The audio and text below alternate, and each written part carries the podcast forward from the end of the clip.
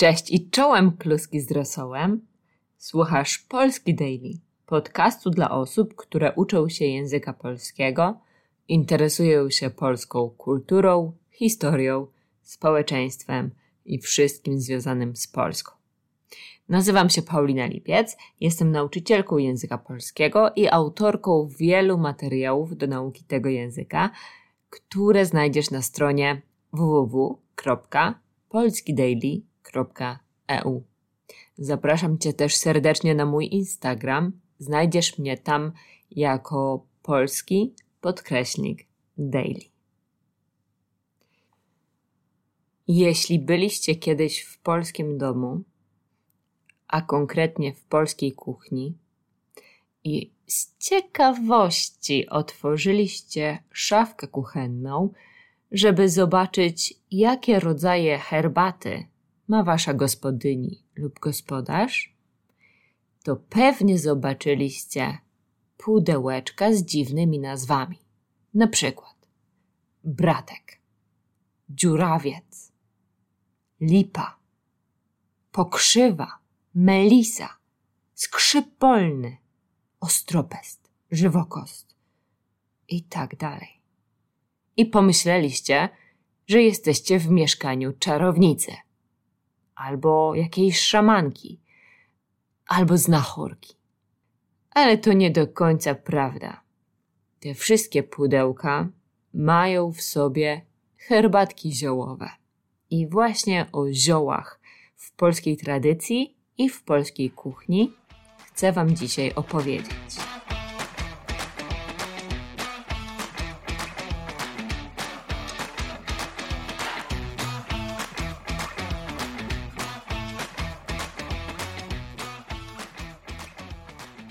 Zacznę od tego, że Polacy mają trochę dziwne podejście do zdrowia, przynajmniej według mnie. Bo zamiast profilaktyki i tutaj nie mówię tylko o wizytach kontrolnych u lekarza, ale też o sporcie, dobrej diecie, śnie. Wolą żyć na maksa, a potem, jak już coś boli, to szukać rozwiązań. Często chodzą do lekarza. Wydaje mi się, że wielu Polaków jest hipochondrykami.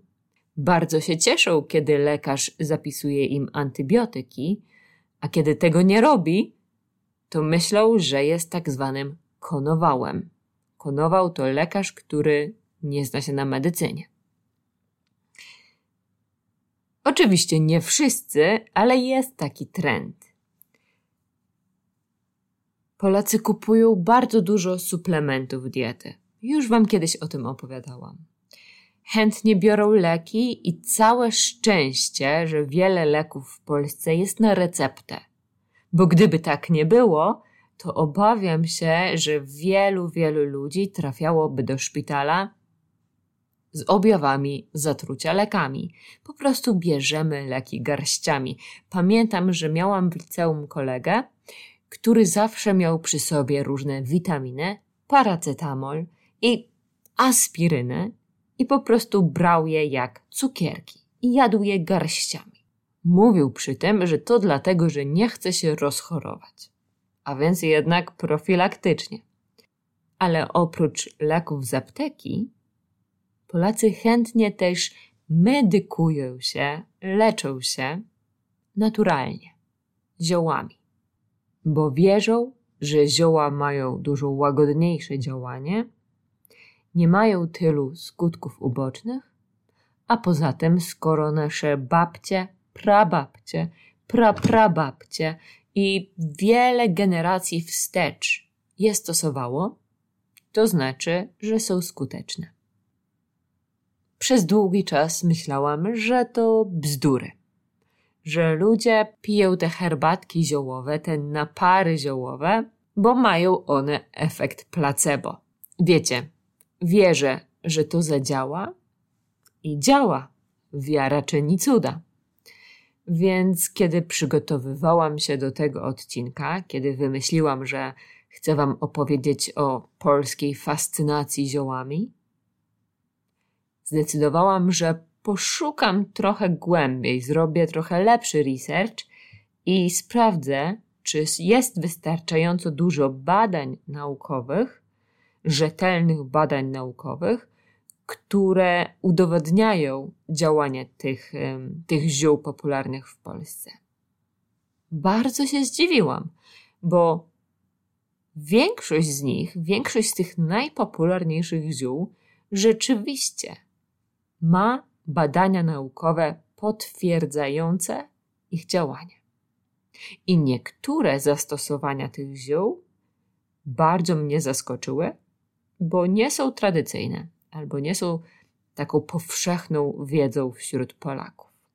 Do opisu tego odcinka postaram się dodać kilka linków, gdzie znalazłam e, takie informacje, bo myślę, że w kontekście ziół i ziołolecznictwa to jest akurat bardzo ważne, żeby mieć zweryfikowane i rzetelne informacje.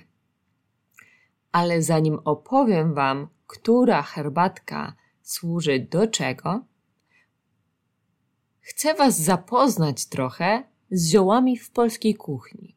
Z ziołami, które tradycyjnie nie mają leczniczego zastosowania, ale dodają smaku polskim potrawom.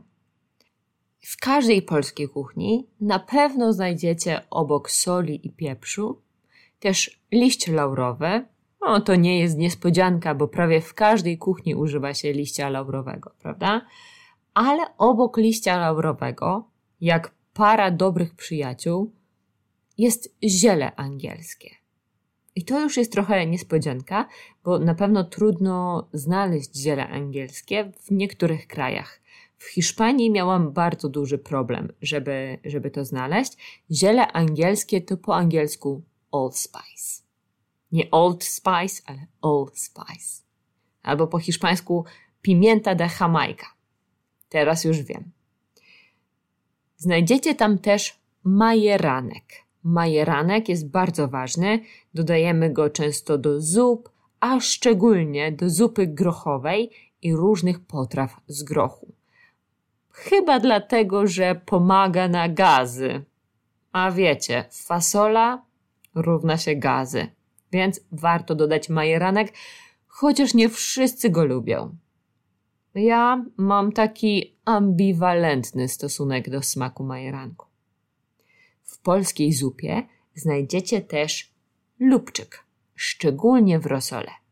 Lubczyk, czyli po angielsku lovage, chociaż prawdopodobnie to słowo nic wam nie powie, bo chyba w żadnym innym kraju poza Polską, w którym byłam, nie znalazłam lubczyku. Wydaje mi się, że to może być typowo polskie albo typowo słowiańskie zioło.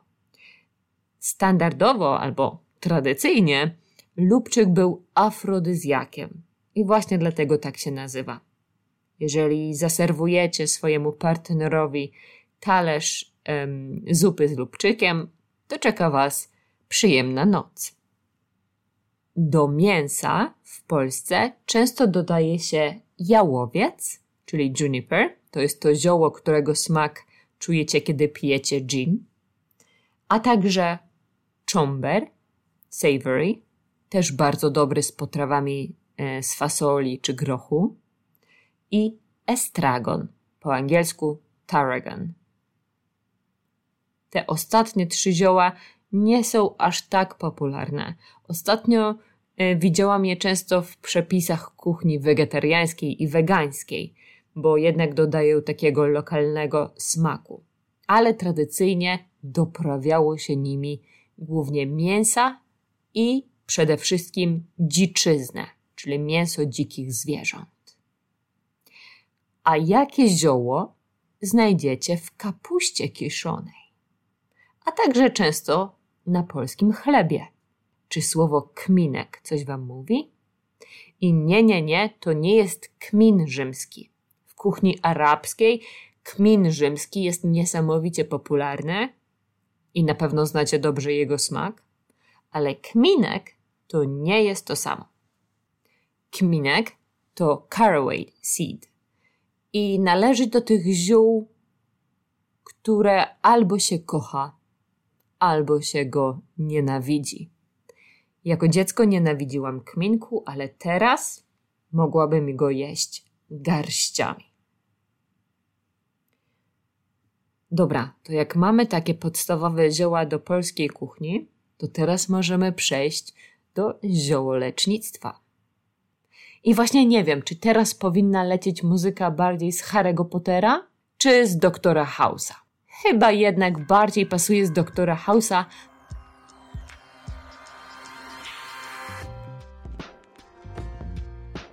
bo jak mówiłam na początku, mamy badania naukowe na udowodnienie działania ziół, chociaż czasami nie ma ich zbyt dużo, a to dlatego, że i naukowcy, i zwykli ludzie zwykle nie są zainteresowani tymi badaniami naukowymi, bo i tak będą stosować te zioła. Na przykład tak było w przypadku oleju z rozmarynu. Nie jest super popularny w Polsce, ale poszła w świat, w internet, taka legenda, że olej z rozmarynu jest bardzo dobry na porost włosów. I nawet u mężczyzn, którzy łysieją, podobno pomaga zatrzymać wypadanie włosów. Co zainteresowało bardzo niektórych badaczy, naukowców, ale okazało się, że nikt nie chce sponsorować takich badań. Właśnie dlatego, że ten olej ludzie i tak kupują z powodu dowodów anegdotycznych. A więc dobra, zacznijmy od tego, że w Polsce stosuje się też zioła popularne na całym świecie, jak mięta czy rumianek. Rumianek jest bardzo dobrze znany, bo jest antybakteryjny i go pijemy zwykle na trawienie, na przykład jak mamy zatrucie pokarmowe, ale też na uspokojenie, albo używamy go jak mamy infekcję, na przykład infekcję układu moczowego, albo przemywamy nim jakieś skaleczenie. I faktycznie rumianek działa bardzo antybakteryjnie, używa się go nawet w ogrodzie. Jak ktoś e, wysiewa nasiona i chce wyhodować jakąś roślinę, to takie nasiona może moczyć przez 24 godziny e, w bardzo delikatnym naparze z rumianku i to pomoże. Ale podobno, jeśli będziemy parzyć rumianek dłużej niż 5 minut, generalnie zostawimy torebkę z rumiankiem w kubku i o nim zapomnimy, to on nie będzie już mieć działania uspokajającego, ale wręcz przeciwnie, będzie mieć działanie pobudzające. Bardziej popularnym ziołem na uspokojenie, na zrelaksowanie jest melisa. Melisa lekarska, czyli po angielsku lemon balm. Wiem, że niektórych ludzi to zaskakuje, bo znają słowo melisa jako anglosaskie imię, a w Polsce często mówimy zrób sobie melisę albo napij się melisy, kiedy ktoś jest irytujący albo podeirytowany. E, I czasami mówimy to trochę tak z sarkazmem. Idź, zrób sobie melisę. Lepiej zrób sobie melisę. I faktycznie pijemy melisę wieczorem przed snem i często naturalne suplementy diety na uspokojenie zawierają to zioło. Drugim bardzo użytecznym i ostatnio bardzo trendy ziołem jest pokrzywa, czyli nettle.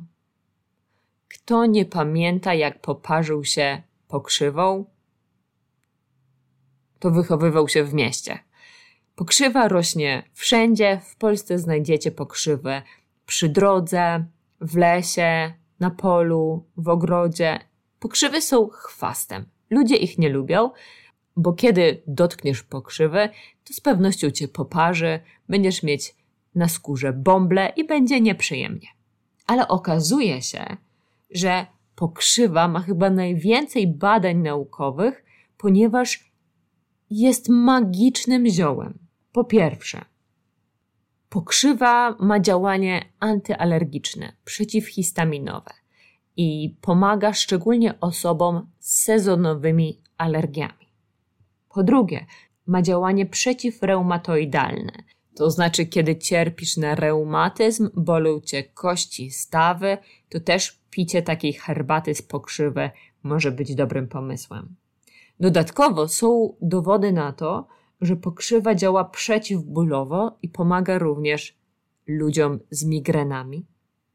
A także, wiem, że to może brzmieć trochę nieprawdopodobnie i nie myślcie, że jestem jak, jak on się nazywał, Steve Jobs, ale pokrzywa wykazuje też działanie antynowotworowe i jest stosowana przy różnych nowotworach, a szczególnie nowotworze piersi i łagodnym stanom przerostu prostaty, czyli u mężczyzn, którzy e, są w pierwszych stadiach raka prostaty, również pomaga pokrzywa.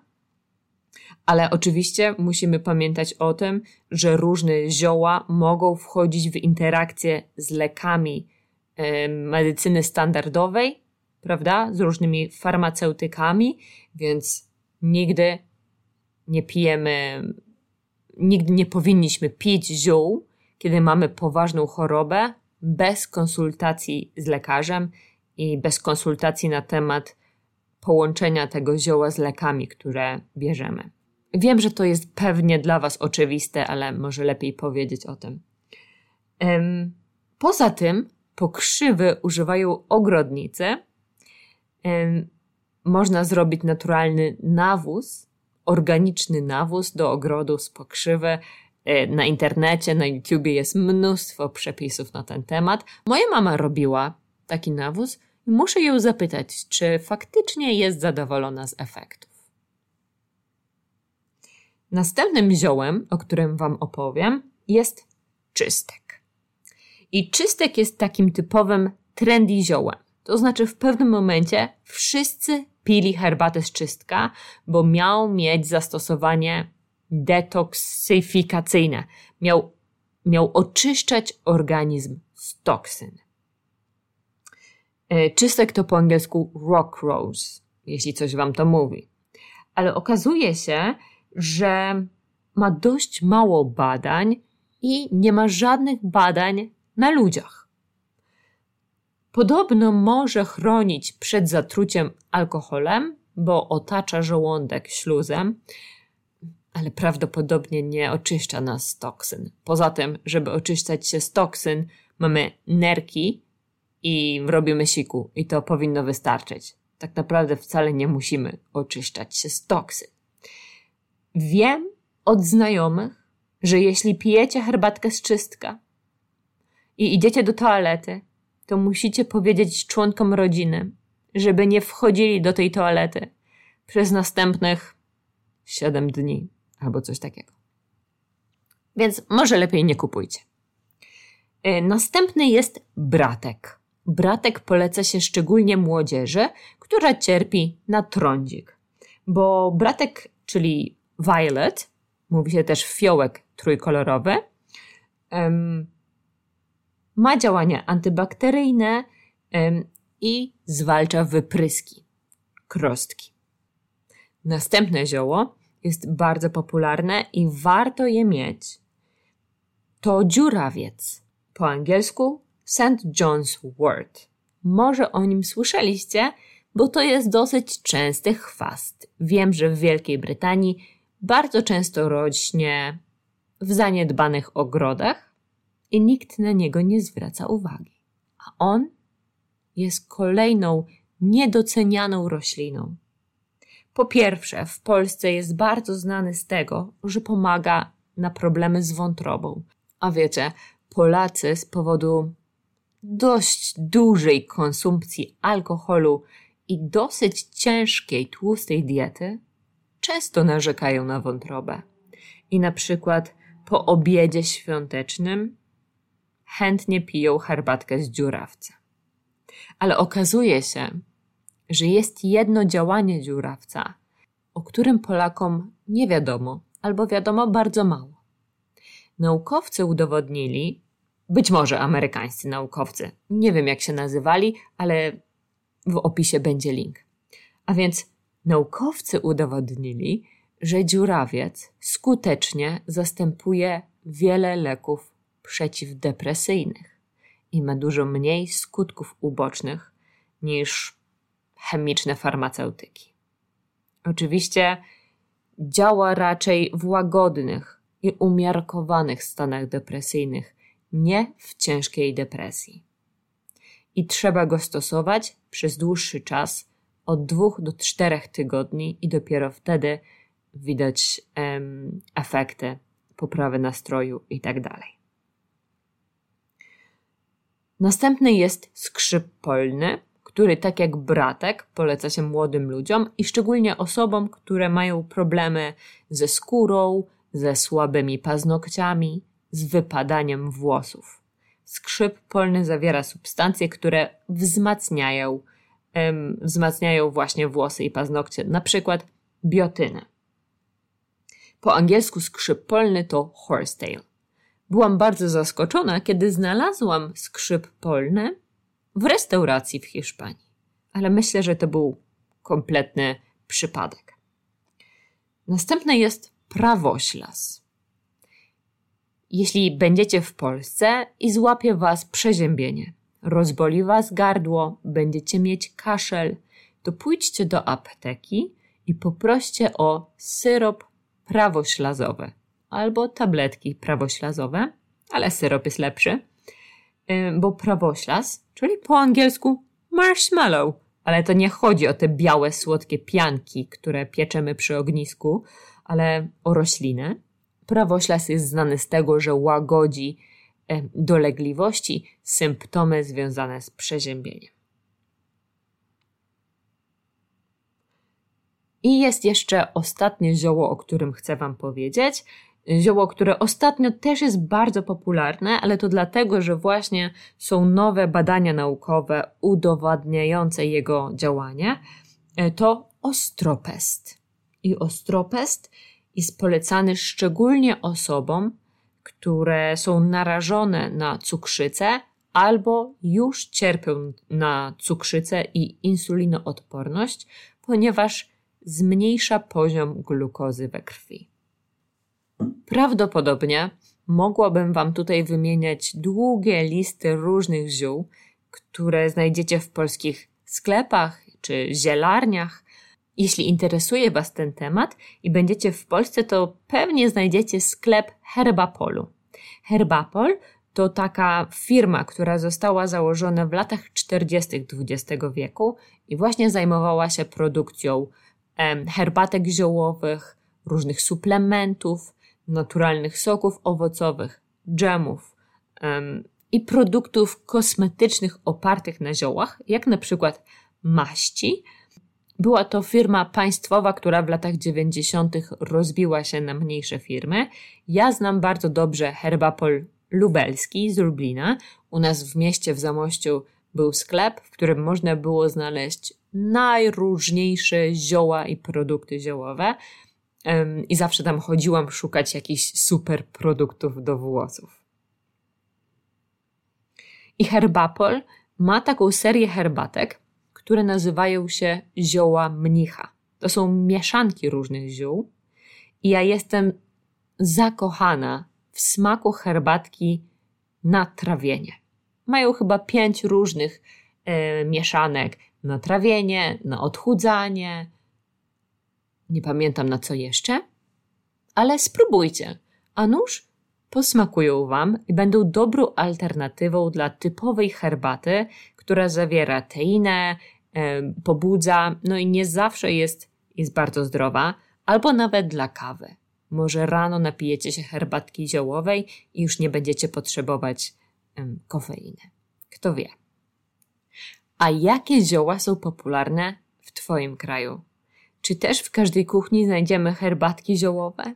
A może jakieś inne magiczne substancje, które stosowała Wasza babcia, Wasza prababcia, jakieś rytuały prozdrowotne, o których chcielibyście opowiedzieć? Możecie mi napisać maila, możecie też nagrać wiadomość głosową po polsku i traktować to jako trening mówienia. A ja bardzo chętnie udostępnię to w kolejnych odcinkach podcastu. Tymczasem to już wszystko. Bardzo dziękuję Ci za wysłuchanie do końca. Jeśli chcesz mnie wesprzeć, jeżeli lubisz mój podcast i chcesz mnie wesprzeć, to możesz na przykład napisać recenzję napisać swoją opinię na temat tego podcastu na Apple Podcast czy na innych aplikacjach, na których słuchasz. Możesz też wejść na moją stronę internetową i zapisać się na jeden z abonamentów. Dzięki członkom strony Polski Daily, dzięki moim studentom, jestem w stanie nagrywać te co dwutygodniowe podcasty i pomagać Wam uczyć się języka polskiego. Dziękuję Wam bardzo serdecznie. To już koniec i bomba. Kto nie słuchał, ten trąba. Cześć, do usłyszenia.